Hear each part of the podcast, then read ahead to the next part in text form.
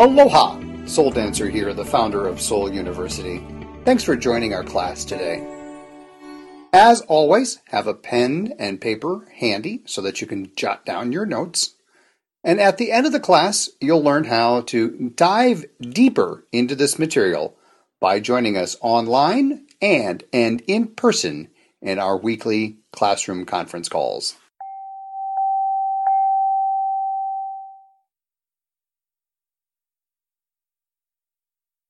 In this segment, we're going to look at extreme self care ideas. In this class, we're going to look at that fine art of saying no. And it is an art. Next, we're going to explore some fun, healthy rewards. How can we create rewards that are both fun and healthy?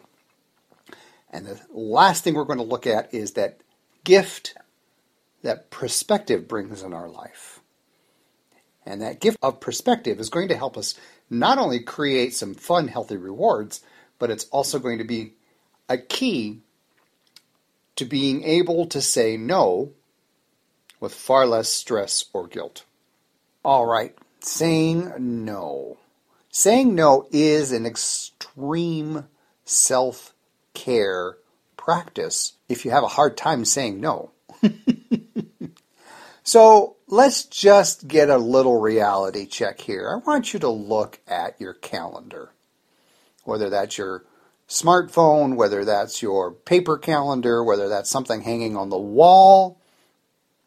Let's look at your calendar. And for those of you who are also organized and you do those to do lists, get some of your to do lists out. Just pull them out in front of you. Look at your calendar, get your to do lists. And as you look at your calendar, how many things have you scheduled on your calendar? Or how many items on your to do list get transferred to the next day or the next to do list? Does your to do list ever end? Does your calendar ever give you more time than you need?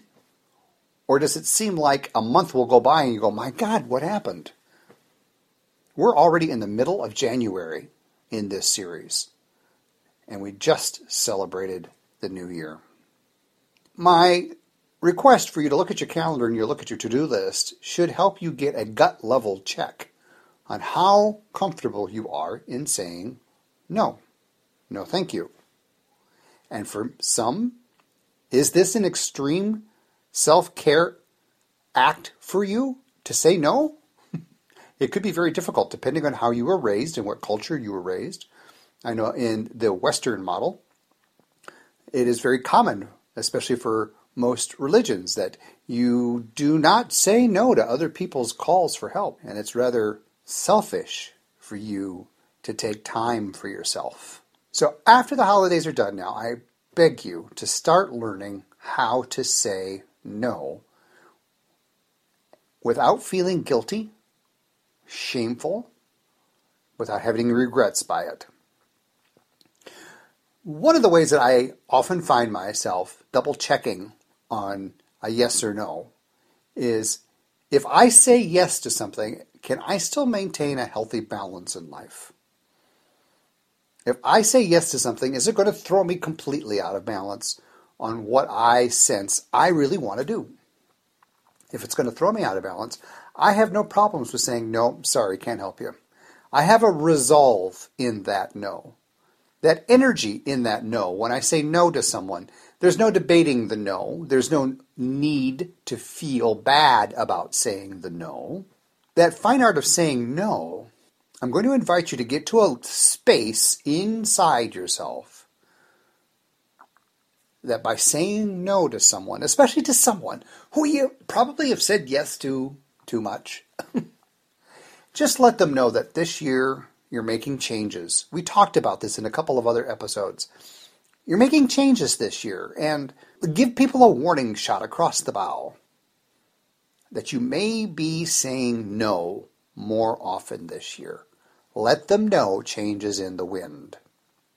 That builds the space to begin to create some fun, healthy rewards. Let's shift to topic number two exploring ways to create some fun, healthy rewards. Now, what I mean by rewards is something that enhances life. Enhances your life. That is a reward. And rewards are often seen as something large and extravagant, and they can be. I'm talking about very simple rewards that are both healthy and they're fun. For example, a healthy reward, and you probably are going to groan at this because I know I've talked about this in past classes, a healthy reward that you can enjoy, especially when you're feeling kind of nibbly, is having a glass of water. And you might be wondering, so how on earth could having a glass of purified water be considered a healthy reward? How can that be fun? Well, from a perspective standpoint, first off, being well hydrated with purified water means for me that I'm most likely clearing toxins out of my system. By clearing toxins out of my system, I have a much healthier immune system. Being more healthy means I can generally have more fun. It's generally not fun for me when I have the cold or the flu or whatever the office virus is that's going around that, that seems to be quite plentiful at this time of year. So by healthy, fun rewards, small things that bring a smile to your face, and plenty of them. Plenty of them healthy rewards. I'll let you get creative on your own end, but it keep in mind the fun factor. We might have to dial into where you're at with fun first. The holidays can be a lot of fun, and it can be somewhat anticlimactic after the holidays over. Life doesn't seem to be as fun. There's not as many parties to go to, as many people to meet up with. It's kind of like, okay, we've got to get back to life. It's not as fun. Folks, that's a perspective, which leads us into our third topic for segment seven, class number seven of our Holiday Rescue series. We've talked about perspective in the past, and it, it bears repeating because perspective is one of those things that, wow, how does that saying go? Change your mind, change your world? The gift of perspective. Does taking care of yourself from your own perspective, how do you read that? Is that one of those luxurious things that a few very wealthy people get to do because they have all the money and time in the world, and that doesn't apply to you, so therefore, from your perspective, you take care of yourself only when you absolutely have to, and that's generally when you're really sick? From your perspective, what does a reward mean? When you, when you think of a reward, is that one of those guilt ridden things like, oh my God, do I really deserve this? Do I deserve this reward? Is a reward filled with angst because if you take it, you might like it, and if you like it, you might get used to it? Ah! Where are you at from a perspective? that you and I and everyone you know and everyone you don't know is worthy of fun. I'm going to issue this call to action. The call to action is to do something every day to help you feel good. What is something you can do every single day to help you feel good? Now, for me, one of my key things that I do every day is to drink at least 64 ounces of water, purified water, every day. Yeah, yeah, yeah. I have to run to the bathroom a lot, but I have discovered that if I'm not making a trek to the little boys' room every hour because I drank an eight ounce glass of water that hour, if I'm not going to the bathroom just about every hour, then I'm storing up toxins in my body, number one. Number two, I'm probably getting dehydrated. And if I'm getting dehydrated, I'm most likely I'm going to feel tired. I'm most likely going to have the possibility of having a headache Because the first place our body draws water from is our brains. So, one of the things I do daily to help me feel good is I keep enough water in my system. The second thing that I'll invite you to think about to help you feel good on a daily basis is to explore more. And we've talked about the whole thing between exploring and analyzing in a couple of other segments. Explore more can help you feel happier. And what I mean by explore is yeah, you've heard this before. Life is a journey, not a destination. Analyzers are busy with the destination. Let's get to the destination. Do whatever it takes to get to that destination. Whereas explorers are more interested in how the journey is unfolding. And if you've forgotten how to explore, watch kids, watch infants.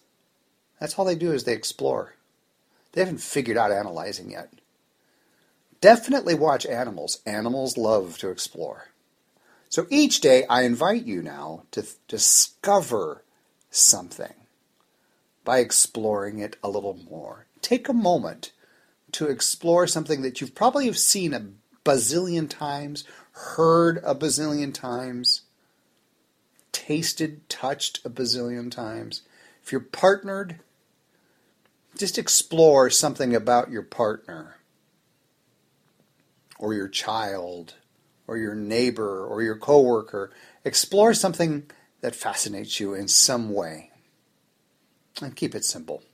So the call to action, do something daily that allows your explorer to blossom. Discover and do things daily that'll help you feel good. One way that I have suggested to folks is to get into journaling. Go buy a new notebook that has 365 pages in it. Each page is one day. First page is the first day that you start the journal on. And in just two or three words on one line, write down something that made you feel good. Something or someone. That's it. Just a quick, like a tweet, just short, quick. The next day, new page, write down something new. And you might think, so what a waste of a journal. I'm only writing one thing on one page at a time. Well, folks, here's the deal keep that journal going for the next 30 years. 30 years from now, you're going to look at that page, and on January 1st, you're going to see 30 different items that had inspired a feeling of goodness on that day.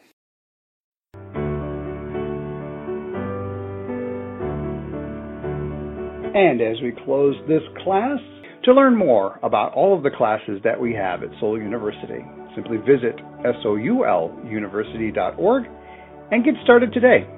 We look forward to seeing you in class.